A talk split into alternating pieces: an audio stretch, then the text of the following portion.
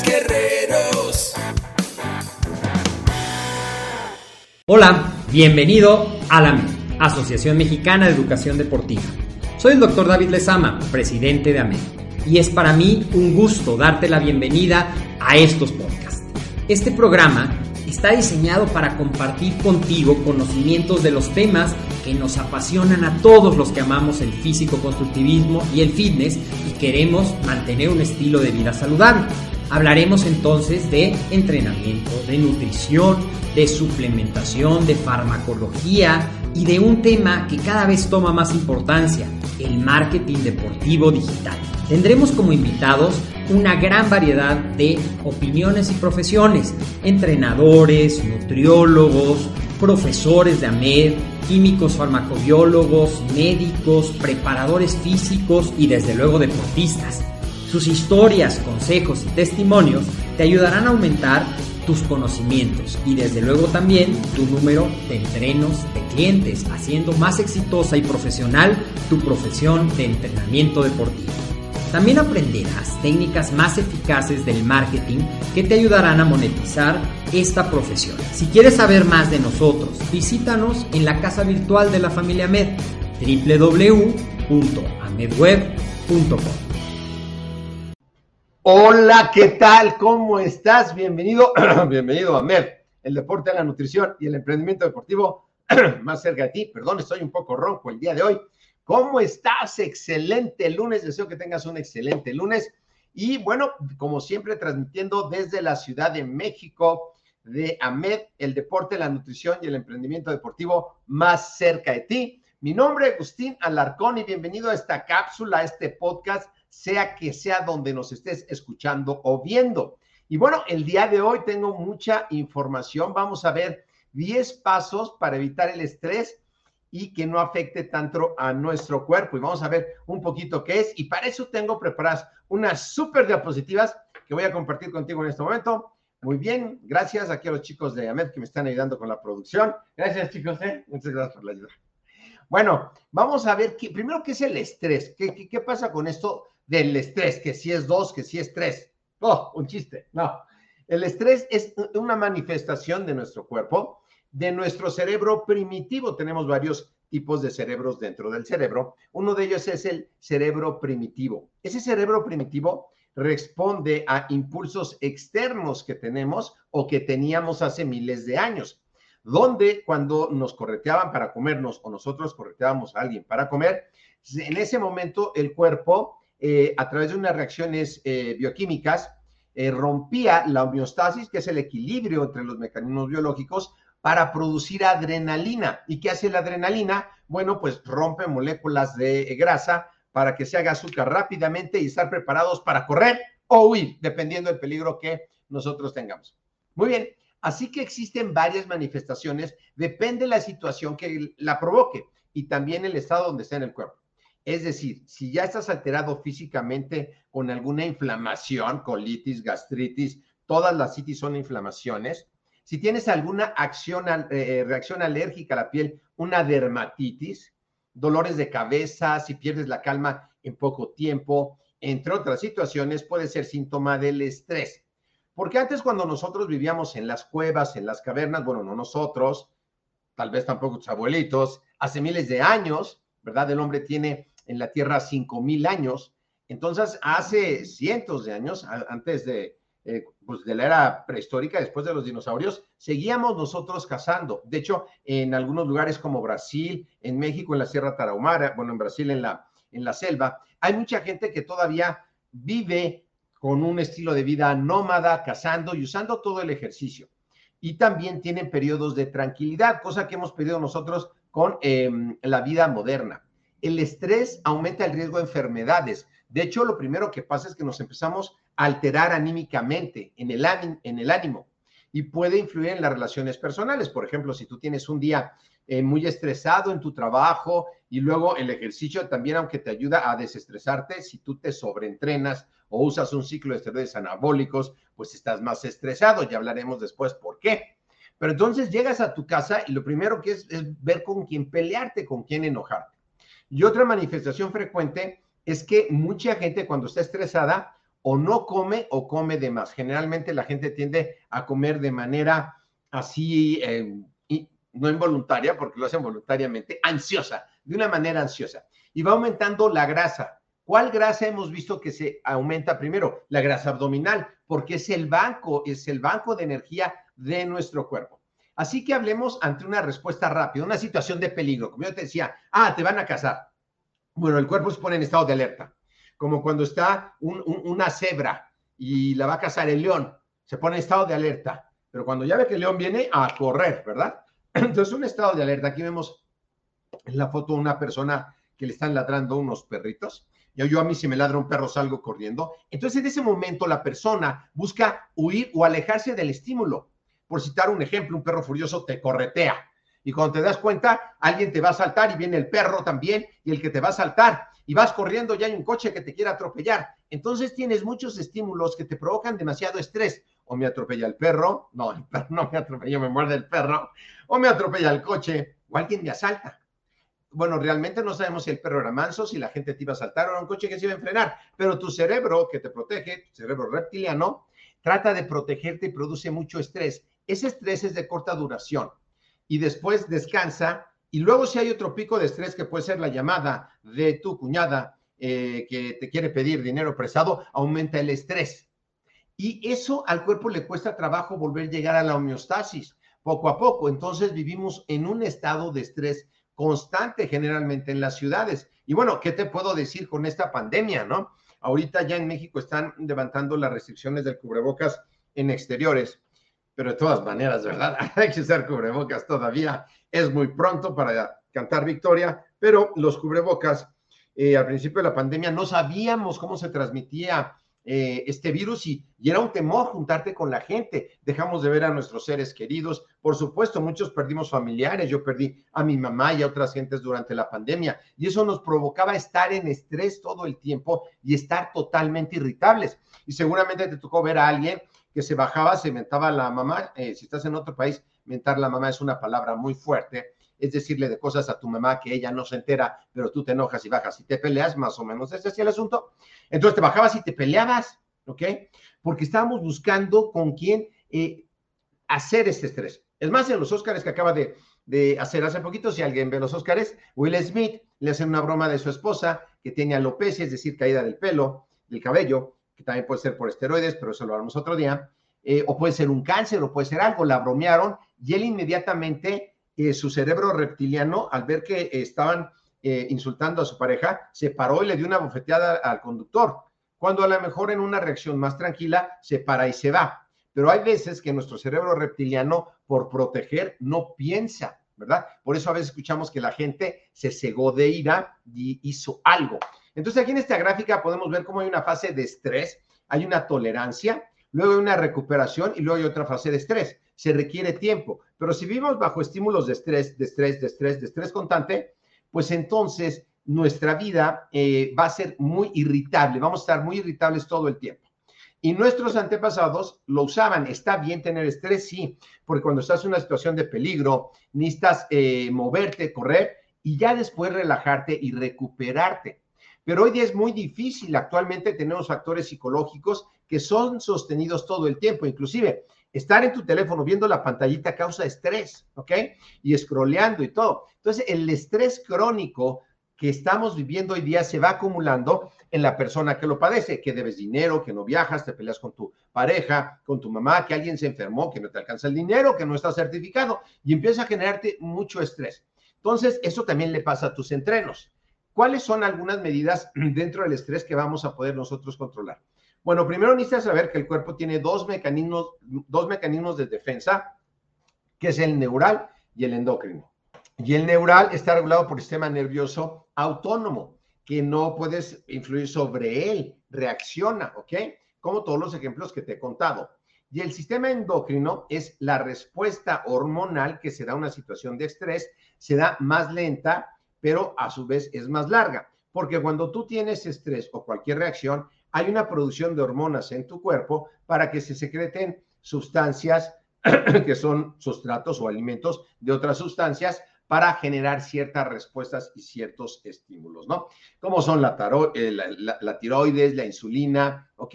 La glándula pineal, que está muy relacionada con las percepciones extrasensoriales, ¿ok? Y todo esto, sistemas, tiene que ver en tus respuestas. Y es importante que conozcamos algunas bases como nosotros los entrenadores. Por ejemplo, duermes una tarde, no escuchas la alarma, te quedas cinco minutos más en la cama, que eso es muy común y hace un retraso para llegar a tu trabajo, te vas deprisa, te vas sin desayunar, está el tráfico encima, llegas tarde, te reciben de mala cara, llamadas de atención, y ya que quieres trabajar, estás de mal humor, te pueden llamar de la escuela de tu hijo que sufrió una caída y lo tienes que recoger al médico, o si eres entrenador, estás entrenando, alguien te hablan de tu casa, o en tu entreno pues, se pone sus moños, y entonces en poco tiempo estás al máximo de estrés. Y si estás en un ciclo de esteroides, pues a ver quién te aguanta, ¿verdad? y sin tiempos de recuperación es un estímulo tras otro, tras otro, y eso nos va afectando. Así que si te has preguntado por qué tienes la boca seca cuando estás nervioso, o por qué un perro se orina cuando está asustado, o por qué los animales de la selva cuando los corre alguien se van haciendo del baño literalmente, porque hay diferentes tipos de manifestar ese grado de estrés. Así que vamos a ver 10 tips para evitar eh, que nos afecte de una manera drástica el estrés. Tip número uno, practicar ejercicio aeróbico es una manera de atacar el estrés y sus consecuencias. Eliminas toxinas que provocan inflamaciones crónicas y alteraciones en diferentes partes del cuerpo, que es una parte muy importante de beneficio del ejercicio aeróbico, también del ejercicio con pesas. Número dos, respiración profunda, que se hace mucho en la meditación, en el yoga, pero si no haces yoga ni meditación, tú puedes ponerte en pausa en un lugar tranquilo donde sepas que no hay un león, que no te van a saltar. El otro día yo estaba en un parque en México y dije, voy a meditar y a cerrar los ojos con mi, con mi teléfono y mi celular. Y dije, no, ¿qué tal si me asaltan? Aquí no puedo hacer eso. Mejor lo hago en mi casa. Entonces tienes que estar en un lugar tranquilo donde sepas que no te va a pasar nada. Haces una ah, pausa momentánea, luego eh, inhalas y exhalas lentamente. Y lo repites varios segundos. Y también puedes hacer una cosa cuando hagas este ejercicio. Déjame decir, aquí tengo, sí, aquí tengo. Entonces, lo que puedes hacer es respirar con una pluma aquí. ¿eh? Entonces, eh, vamos a ver qué será la pluma. Eh, aquí está. ¿eh? aparece un poco ridículo lo de la pluma, pero al sonreír, al sonreír, ¿verdad? Si puedes sonreír, se, se, producen ciertas sustancias bioquímicas en tu cuerpo que te ayudan a un mejor bienestar. Entonces, la respiración profunda en algún lugar calma tu cuerpo dice, tranquilo, tranquilo, en paz, todo está bien y hace que tu cuerpo pare de estar en estrés. De hecho, cuando mucha gente tiene algún problema importante, un susto, le dicen, tranquilo, respira, incluso les ponen una bolsa de papel, ¿verdad? Respira, tranquilo, todo está bien, todo está bien, para que se calme, para que no tome ninguna reacción que vaya a ser eh, contraproducente. Y la respiración profunda debe ser abdominal o diafragmática. El caso es que respires todo lo que puedes y luego lo exhales. Y lo puedes repetir de 30 a 60 segundos. ¿Ok? Es una parte muy importante. Número tres, técnicas conscientes. Comienza repitiendo una secuencia de respiración, pero visualiza escenas relajantes. Por ejemplo, si yo te digo ahorita, piensa en un limón que estás masticando fuertemente en la playa eh, y cómo escurre el limón en tu boca, no tiene ningún limón, pero ya estás escurriendo saliva probablemente. Entonces, cuando tienes técnicas conscientes como estar sentado, eh, aquí tenemos una chica en flor de loto, puede estar sentado en una silla, ¿verdad?